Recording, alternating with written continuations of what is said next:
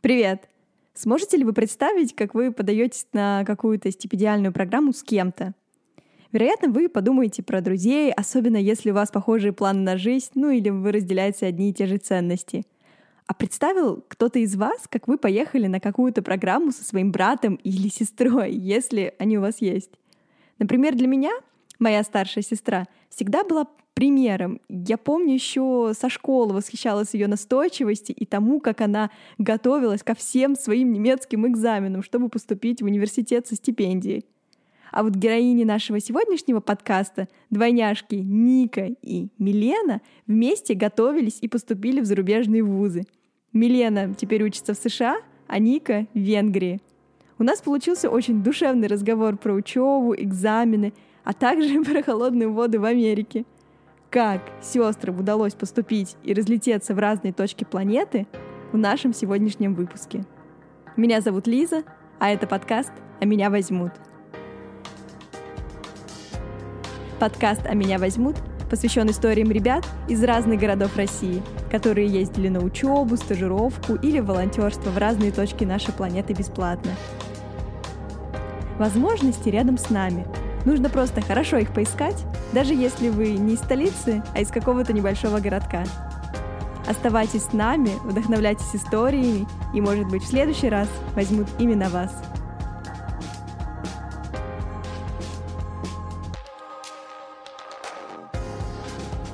Ну, наверное, мы начнем по очереди. Начну я, как э, самая младшая в нашей компании.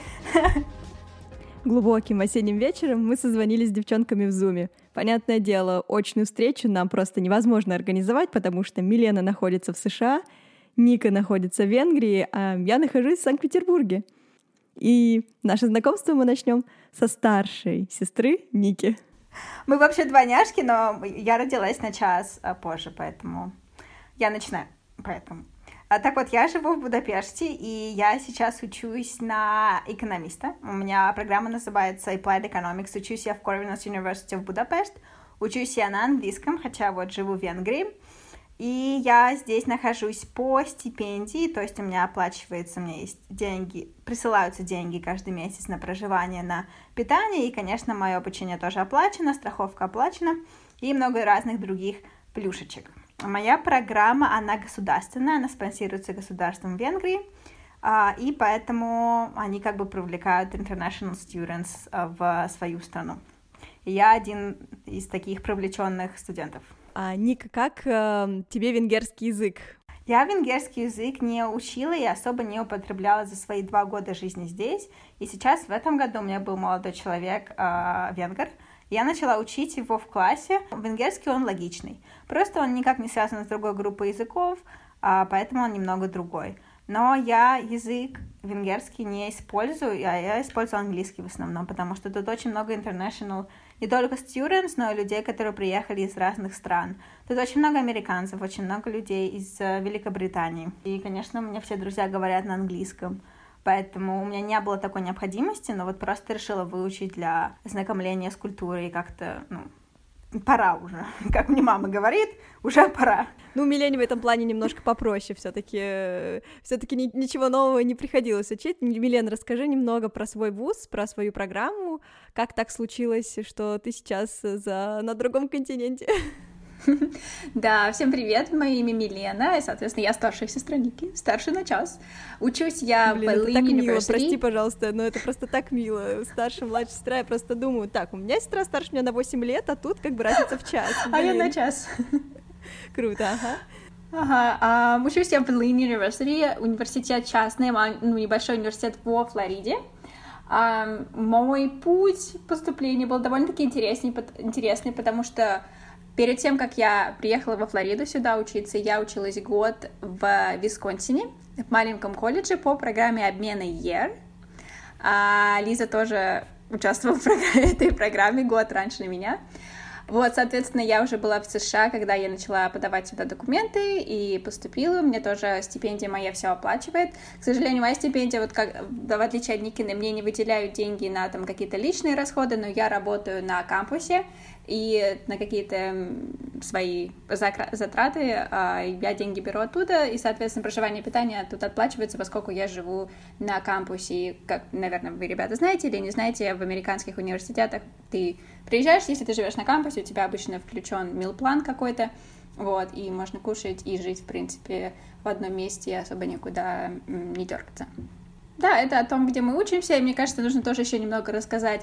Мы из Воронежа, Перед тем, как мы поступили вот в наши страны, где мы сейчас находимся, мы год отучились в Воронежском государственном университете, потому что вот этот год фактически у нас был как gap year, то есть мы поступали в тот год, пока мы... То есть мы закончили школу, мы, кстати, съездили по программе обмена на месяц в США, вернулись, соответственно, начали поступать, и в этот момент мы учились а, в ВГУ, и потом, собственно, на следующий год уехали уже. Ник поехал в, Гер... А, в Германию, почему я сказала Германию?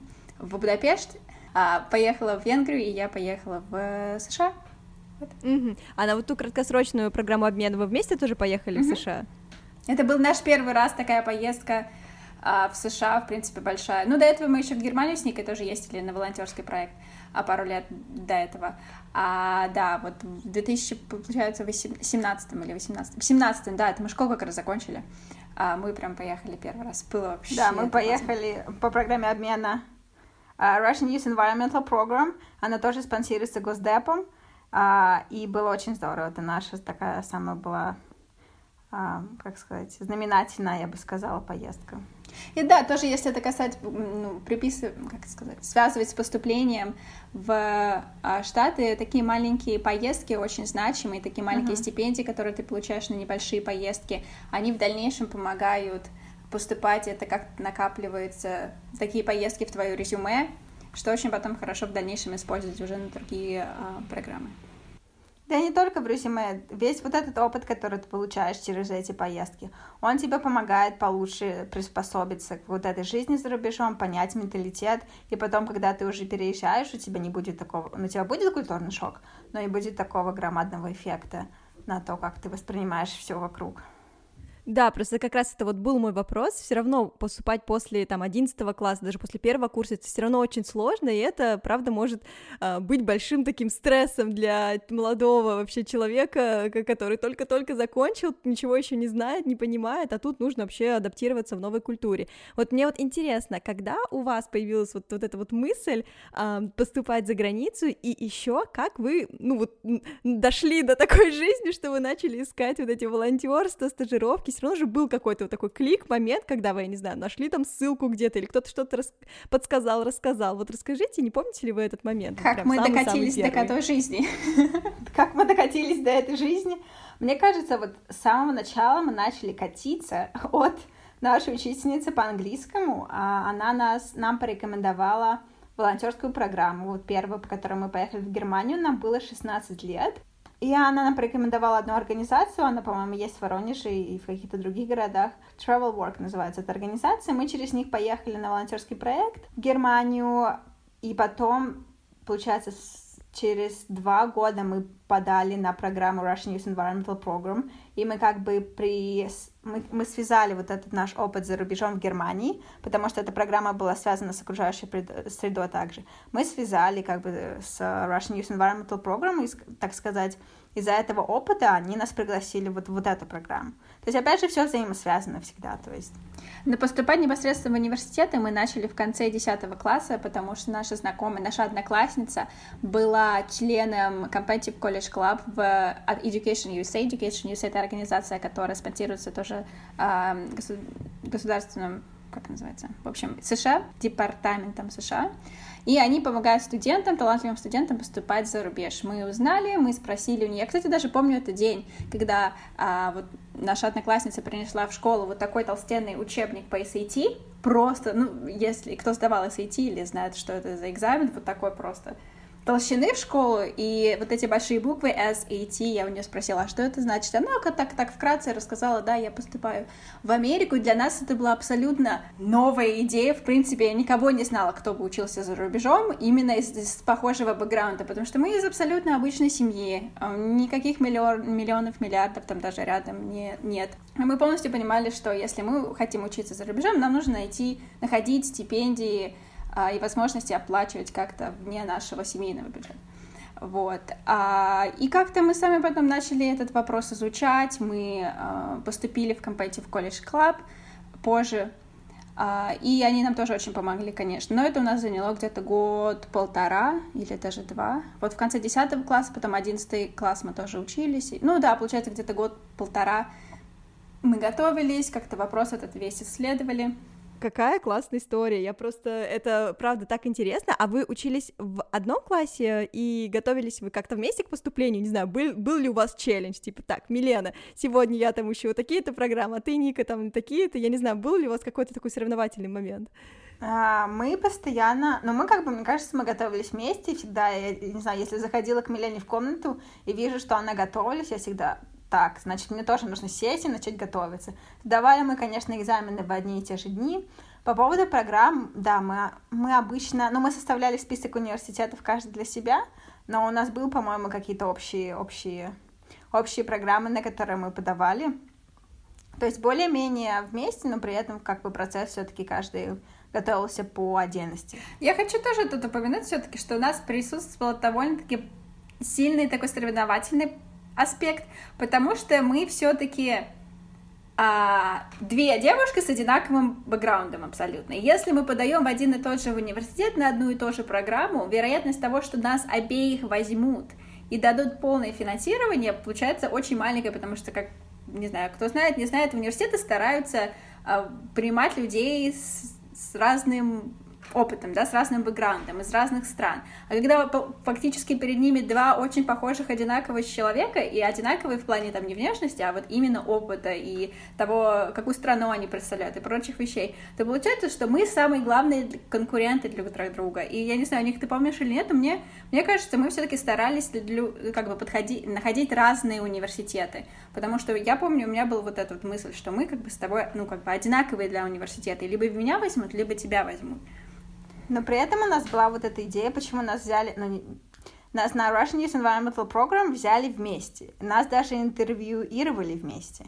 Поэтому, да, мы пытались... У нас, по-моему, даже были схожие университеты, потому что все равно вот та, та, та фишка наша, да, что мы двойняшки, что вот мы вместе поступаем и все такое, мы думали, что она может зацепить аппликационную комиссию. Потому что, опять же, да, есть вот эта идея, что они принимают разных кандидатов.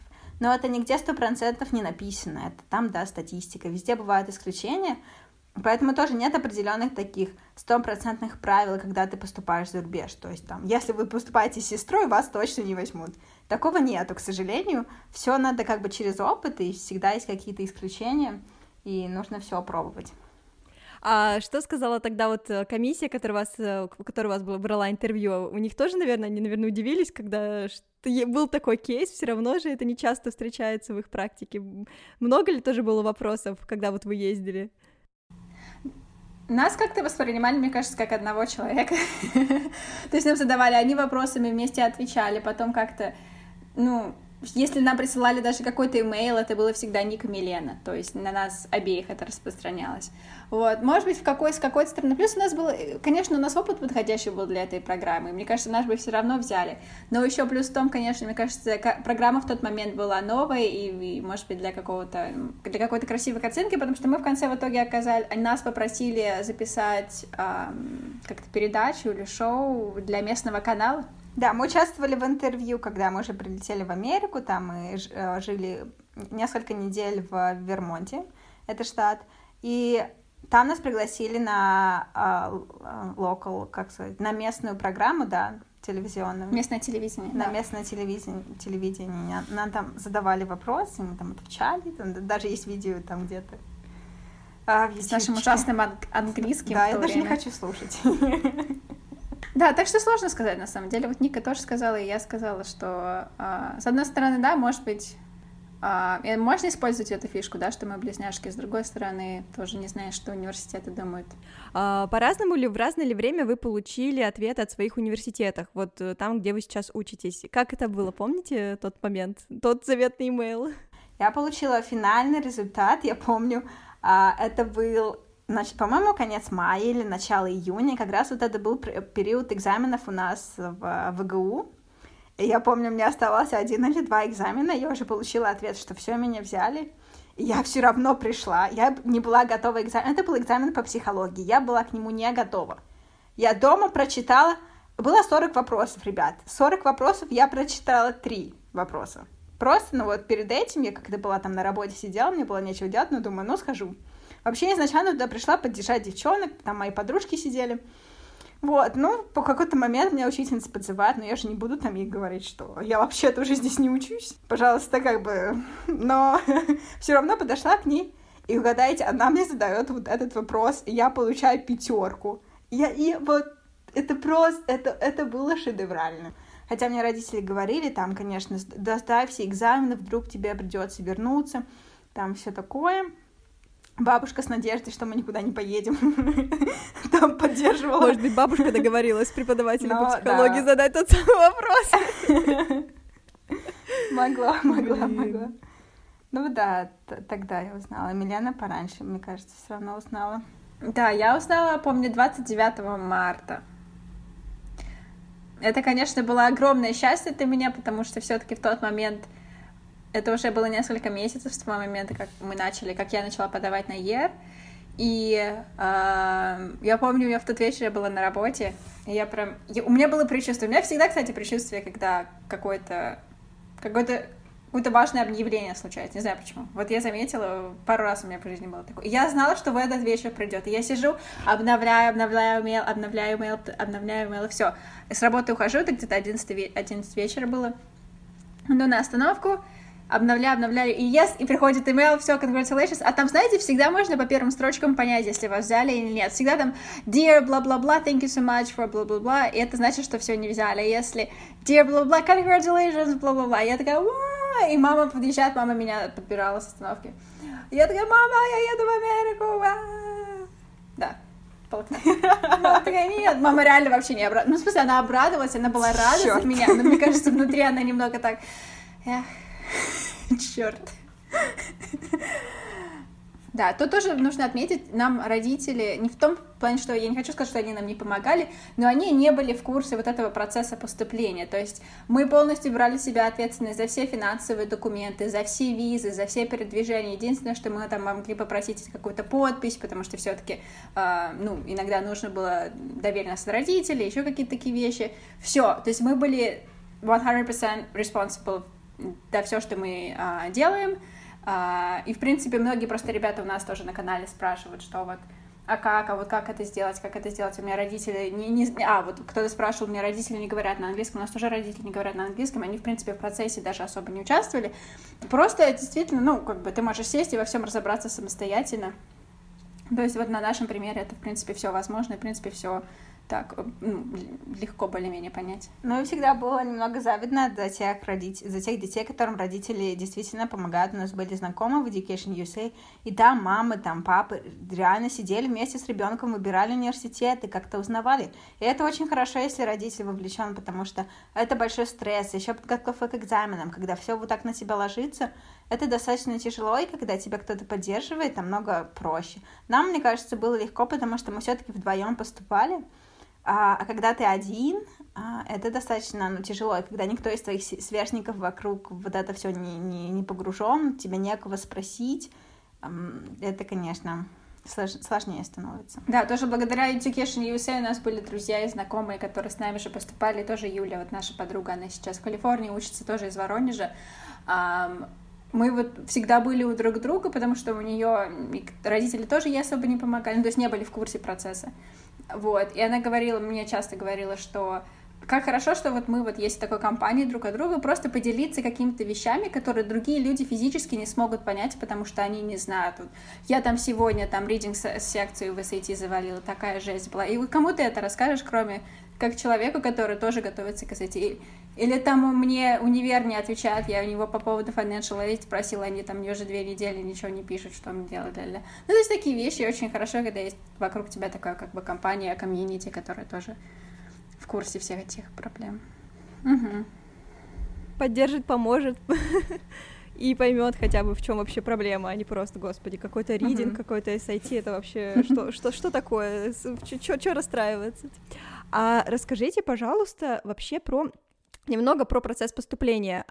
Как вот выглядит такая стандартная подача, вот что в Венгрии, что в США?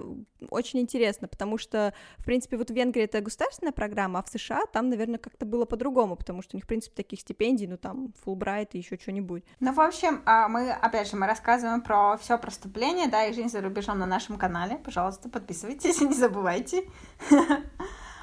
на нашем YouTube-канале мы как раз решили осветить этот топик, потому что процесс поступления за рубеж намного... Процесс поступления за рубеж очень сильно отличается от процесса поступления в России. В России мы тратим два года своей прекрасной молодости на подготовку к ЕГЭ, и ты готовишься, готовишься, в итоге сдаешь за один день, и как бы этим, этим решается твоя судьба. А, за рубеж, а, и особенно в Америку, этот процесс поступления занимает достаточно большое количество времени. Он включает в себя написание эссе, на, на поиск университетов, подготовку к экзаменам, сбор, в общем, рекомендательных писем от учителей, да, преподавателей. И такой большой процесс research и подготовку своих документов а, в ВУЗ. И обычно а по шагам, я не знаю, будем мы углубляться, потому что это достаточно большая тема. Ну давай кратенько, я просто хотела сказать, что вот вы решили поступать, вы решили поступать желательно в запасе иметь два года перед вашей датой, когда вы хотите уехать. Это прям идеально, потому что год вы будете готовиться, и год вы будете подавать. То есть, допустим, сентябрь, сейчас у нас октябрь, ну, допустим, вот сейчас, я уже год готовлюсь, допустим, я уже год готовлюсь, вы уже год, готовитесь, и сейчас вы начинаете поступать, чтобы в сентябре следующего года начать учиться. То есть в ноябре я подаю на early decision, то есть это ранняя, ранняя, апплика... ранняя подача, я собираю все документы, пишу эссе, сдаю экзамены. В идеале в сентябре уже нужно иметь сда сданные экзамены или уже как бы пытаться последний раз пересдать. Экзамены, рекомендации, сочинения, прочее-прочее, все документы собрали, подаем. В декабре нам приходит ответ. Если нас там не взяли, не дали нам финансирование прочих вещей, мы подаем на уже regular decision, это стандартное решение, как-то стандартная подача по времени, зачастую дедлайн где-то в январе. Подаем снова в остальные университеты, и нам финальный ответ приходит где-то в апреле-марте. Мы начинаем собирать документы на визу, получаем свою I-20, а, получаем визу и уже едем в сентябре, в, акт... в августе слэш сентябре едем уже в США или куда-нибудь там, куда вы там едете. Но мне кажется, если ты вот прошел уже через этот процесс поступления в Америку, поступление в Европу будет чуть-чуть попроще. Опять же, это очень зависит от страны, очень зависит от университета, в который ты подаешь, на как я подавала. Дедлайны примерно были одинаковы, как regular decision, например, в Америке. То есть дедлайн был в январе, в декабре. И, в принципе, то же самое. А, нужно было писать рекомендательные письма на какие-то программы, нужно было писать экзамены также. В какие-то университеты были свои экзамены, помимо там а, SAT или ACT. Вот, все очень индивидуально, но да, и, в принципе, если понять вот этот процесс поступления в американский вуз, в Европу, можно уже как-то порасслабиться. Ну, там похожие процессы. Да, если единственный совет, который мы можем дать, самое главное, это поступление э, занимает год. То есть это не как over the summer, как у нас в России, там нужно будет год уже быть готовым, за год, ровно за год нужно уже быть полностью готовым, полностью быть в теме и уже поступать, если особенно есть желание получить полное финансирование. Это, это классно, потому что не у всех хватает смелости сразу после школы поступать. Обычно вот, ну, любят ребята заканчивать бакалавриат и потом уже искать какие-то магистратуры, поэтому это на самом деле должно быть много смелости созреть для того, чтобы поступать куда-то и сам, самим к этому готовиться, это очень круто. Не страшно было, вот когда вы уже вот все сдали, все получили, получили все оферы, учеба начинается там, я не знаю, через две недели. Какие были чувства у вас? Мне кажется, нам никогда не было страшно. Все равно, да, конечно, я скучаю по родителям, но я бы не хотела возвращаться. Я знала, что я не буду возвращаться, когда уже уезжала. Поэтому, опять же, это тоже зависит от, от так, ситуации в семье, как ты живешь, а, какие у вас отношения с родителями, с друзьями, да. Это все очень индивидуально, но у нас не было никаких сожалений, и мы с большой радостью уезжали. Хотя при этом мы жили здесь прекрасно. Ну просто мы как-то, мне кажется, для нас именно, мы всегда знали, что мы хотим большего, и мы знали, что мы можем добиться большего. Вот у нас всегда откуда-то, я не знаю откуда, у нас была вот эта вера в себя, и я точно знала, что какую бы цель я ни поставила, в тот момент у меня все цели были связаны именно с образованием. Что бы я ни поставила, я сто процентов этого добьюсь. Через год, через два года я буду искать возможности, я буду искать пути того, как мне вот этого добиться. Я вот там поехала на волонтерство. У нас было столько, кстати, как бы запасных вариантов. Мы поступили в университет в Испании также в тот момент. Вот в Венгрию я тоже поступила. В Америку мы подавали в разные места. Программы обмена, на разные программы обмена мы тоже подавали. То есть а мы как-то... Ну, прям это была наша цель, и, собственно, мы знали, что мы хотим, чего мы хотим в тот момент. А иногда очень важно в этом возрасте, мне кажется, понять, чего ты именно хочешь. В тот момент у нас была конкретная цель, и, в принципе, мы все свои усилия а, сосредотачивали именно на ней, поэтому, наверное, страха не было никогда. А, и когда мы получили, собственно, наши ответы, мы были безумно счастливы и, конечно, а, не могли дождаться уже новой жизни. Да, вот, кстати, про новую жизнь. Пришлось же просто переехать в совершенно новое общество, к новым людям, со своими привычками или, может быть, какими-то культурными особенностями. Каково было вот вам и какие люди встречались вам на вашем пути, когда вот вы начали только учиться в своих университетах? Ну, даже все познается как бы через сравнение, поэтому наверняка много людей будет слушать из Питера, из Москвы, но мы-то сравниваем своей жизнью в Воронеже. Воронеж прекрасный город, большой город, но там не хватает вот этого разнообразия, которого ты можешь найти за рубежом, а, особенно если ты живешь тогда и в Европе.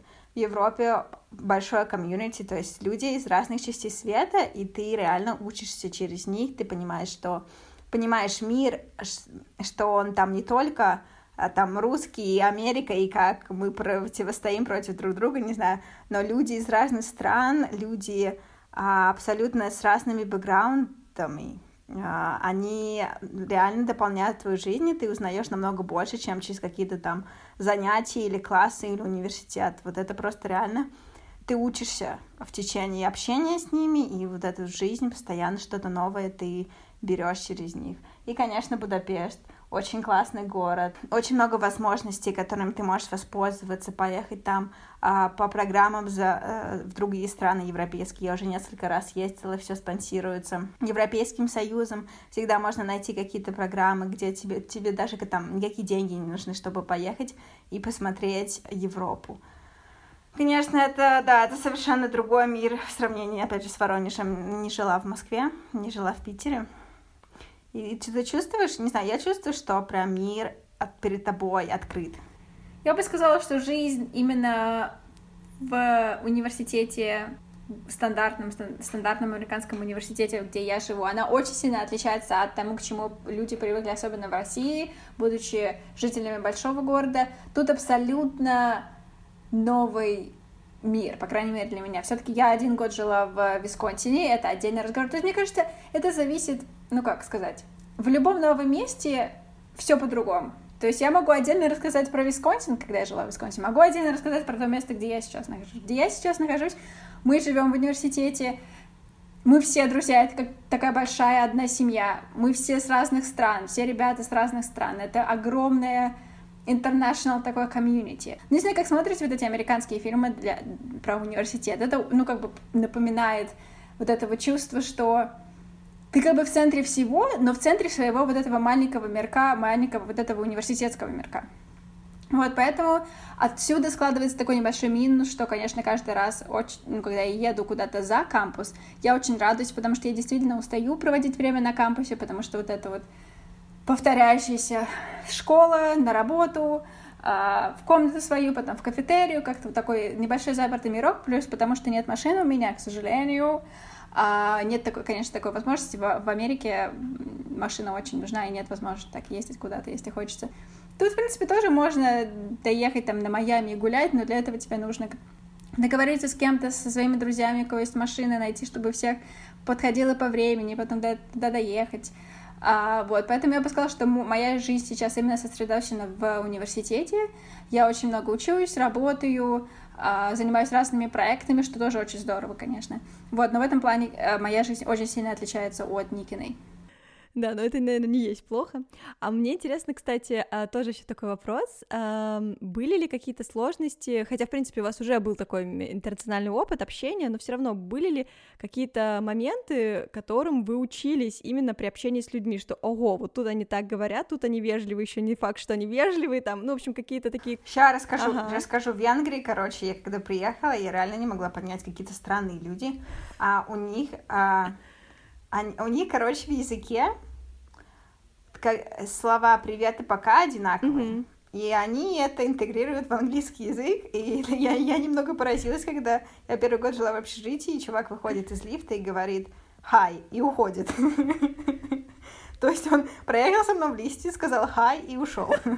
Я такая «что? Простите». Ну, это такая, это такая, конечно, именно связанная с языком.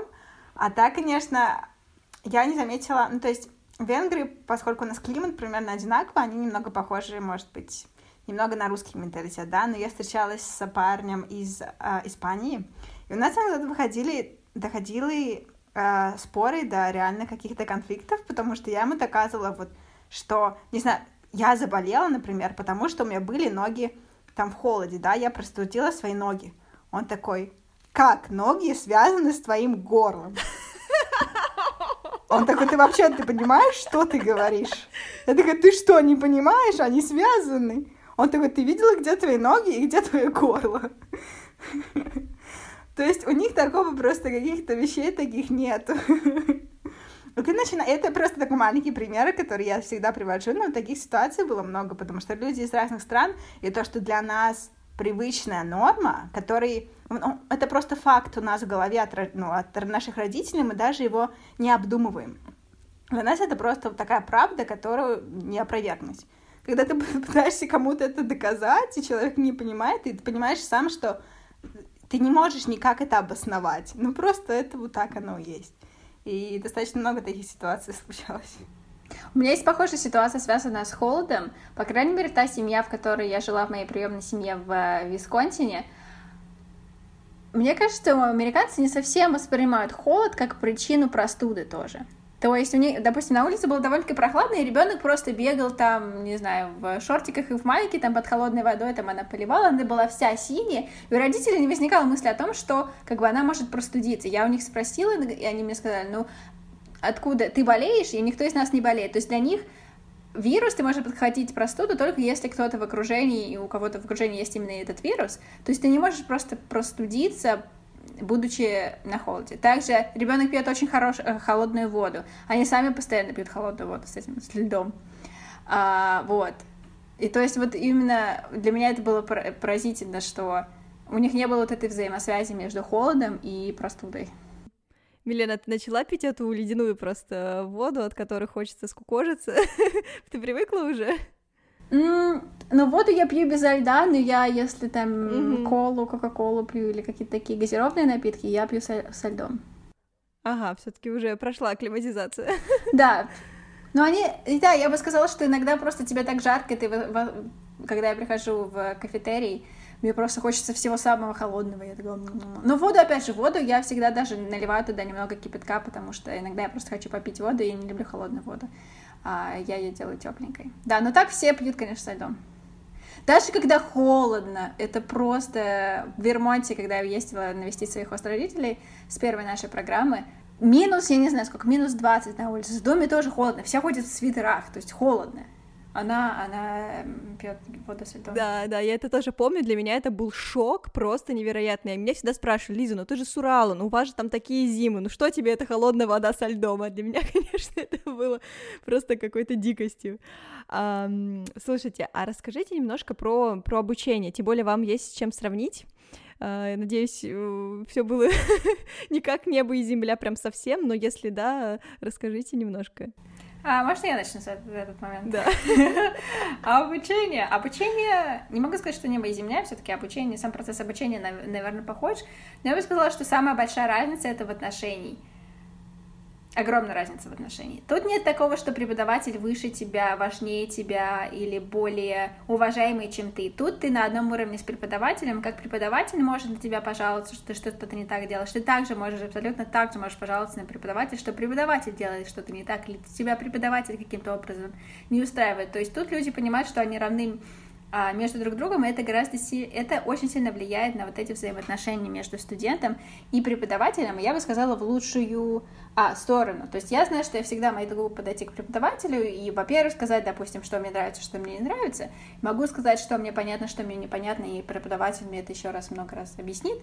Вот, и вообще цель преподавателя, зачастую, опять же, все преподаватели разные, но цель преподавателя тебя научить. И они действительно пытаются тебя научить. Если тебе какой-то момент непонятен, или, допустим, тебе вот это сложно, э, вот эта форма обучения для тебя сложно, допустим, не знаю, ты не любишь писать papers, или у тебя плохо с написанием, то преподаватель с тобой сядет и посмотрит, какие еще варианты для тебя подходят, чтобы ты также этот материал мог усвоить, но чтобы это тебе лично помогло. Мне кажется, все-таки это связано с тем, что тут образование, оно высокооплачиваемое, то есть это такая, это услуга, которую люди тебе предоставляют, и понятное дело, что если тебе не нравится эта услуга в этом университете, ты просто заберешь э, ты как бы заберешь свои документы, да, можно так сказать, и пойдешь в другой университет, то есть найдешь другое место, где эта услуга предоставляется э, лучше. Вот. И второй момент — это то, что здесь можно задавать вопросы. ну, в плане, у нас есть все-таки такая штучка в нашем менталитете, что если ты задаешь вопросы, это значит, что ты глупый, что ты что-то не понял, и это плохо, это никогда не приветствуется задача вопросов, по крайней мере, в школе, где я училась, а мы учились с Никой в разных школах, в университете тоже мы год, год проучились, задача вопросов, конечно, тебя всегда спрашивают, есть ли какие-то вопросы, и всегда как бы нет, проехали. Вот, потому что даже если ты начинаешь задавать вопросы, у нас как-то это, на тебя всегда смотрят косо, и все такие, а, да хватит уже, все, давайте, поехали дальше. Вот здесь это просто основной момент, и если ты даже не задаешь вопроса, и в классе, допустим, сидишь тихонько, то преподаватель спросит, а все ли с тобой хорошо, или там напишет тебе имейл, а вот ты сегодня был такой тихенький, а все ли хорошо, ты уверен, что тебе все понятно, а вот, и прочее, прочее. Тихенький. Какой-то ты тихенький. Не, ну у нас такого прям про вопросы особенно нет, и меня на самом деле раздражает, когда какие-то мои тупые одноклассники задают. Вот Ника, Ника типичный представитель просто... нашего ну, российского ну, менталитета. Ну просто реально, ладно, вы там проходите какие-то, знаешь, топики, где нужно обсуждать что-то, но когда ты проходишь математику, и какой-то молодой человек из класса не может там разделить что-то на другое, и учитель тратит лишние пять минут объясняя это, это, конечно, немного раздражает. Ну а по поводу вообще всего обучения, конечно, отличается очень сильно. Миляна правильно сказала про отношения. Здесь то же самое. Тебя учителя никак не принижают, и нет такого большого гэп, знаете, между учениками и учителями. И один плюс тоже в Европе и в Америке, что классы зачастую ты сам для себя выбираешь, ты можешь составлять себе расписание, что намного удобней, чем когда тебе дается это расписание половины с окнами, который ты должен провести непонятно где, как было у нас, например, в ИГУ. И еще тоже, как Ника сказала, можно выбирать классы. У нас также можно выбирать и преподавателя. То есть один класс может вести несколько преподавателей. Я всегда иду, иду, иду, иду на ratemyprofessor.com. Это веб-сайт, где все оценивают преподавателей со всех школ, я думаю, только американских а, ты набираешь своего профессора и смотришь на него отзывы других студентов, и такой, ага, посмотрим. И там, там анонимно все студенты пишут, но я тоже стараюсь писать, потому что мне кажется, это очень полезно для, для других студентов. Вот, потому что все-таки, наверное, 70% от урока, успешность этого урока зависит от преподавателя. То есть один и тот же предмет, если ведется разными преподавателями, абсолютно по-разному эм, воспринимается. Но это, конечно, круто, вот иметь этот сайт Rate My Professor, где можно вообще посмотреть, хочется к этому человеку уйти на занятия в американских университетах или нет. Я помню, что это было спасение для моего второго семестра, когда я тоже училась по обмену. Девочки, а вы еще сказали про ваш YouTube-канал, а, который вы ведете как раз про учебу за рубежом. Как вообще появилась эта идея? У нас идея появилась, когда мы уехали, когда мы начинали уезжать, но это все откладывалось, как обычно. И уже серьезно мы начали заниматься только в апреле этого года. То есть он относительно новый, но, конечно же, идея основана на том, что мы поступили, и мы понимаем, Вот, что процесс поступления и учебы за рубежом это возможно, и возможно для всех. Для людей с разными финансовыми возможностями. Конечно, если у тебя побольше финансовых возможностей, у тебя попроще, но неважно. Ну, то есть все это намного даже проще в каких-то отношениях поступить, там, например, сюда, чем там в какой-нибудь МГУ. А опыта ты получишь намного больше, даже если там учимся в МГИМО. Все равно жизнь в другой стране — это не жизнь в другом городе. А, учеб... Обучение на другом языке — это не обучение на, на своем родном, даже если у тебя есть какие-то классы на английском с русским преподавателем. И да, это как бы была наша изначальная причина показать людям, показать российским школьникам и студентам, что это возможно и что это нужно делать, и ваша жизнь изменится только к лучшему, если вы попытаетесь, хотя бы попытаетесь пожить за рубежом какое-то время.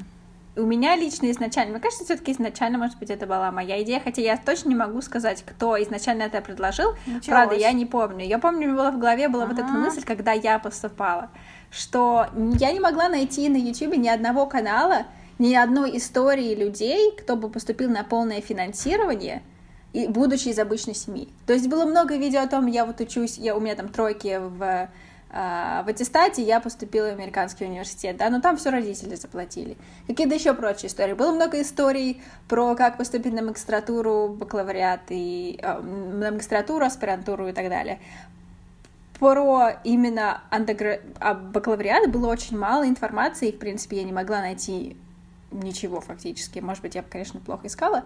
Вот, и я не понимала, почему. А что нет действительно людей, которые бы вот на русском вели канал о жизни за рубежом именно как студенты а, в идеале бакалавриата. И мне кажется, поэтому мы прям захотели а, начать рассказывать о нашей жизни.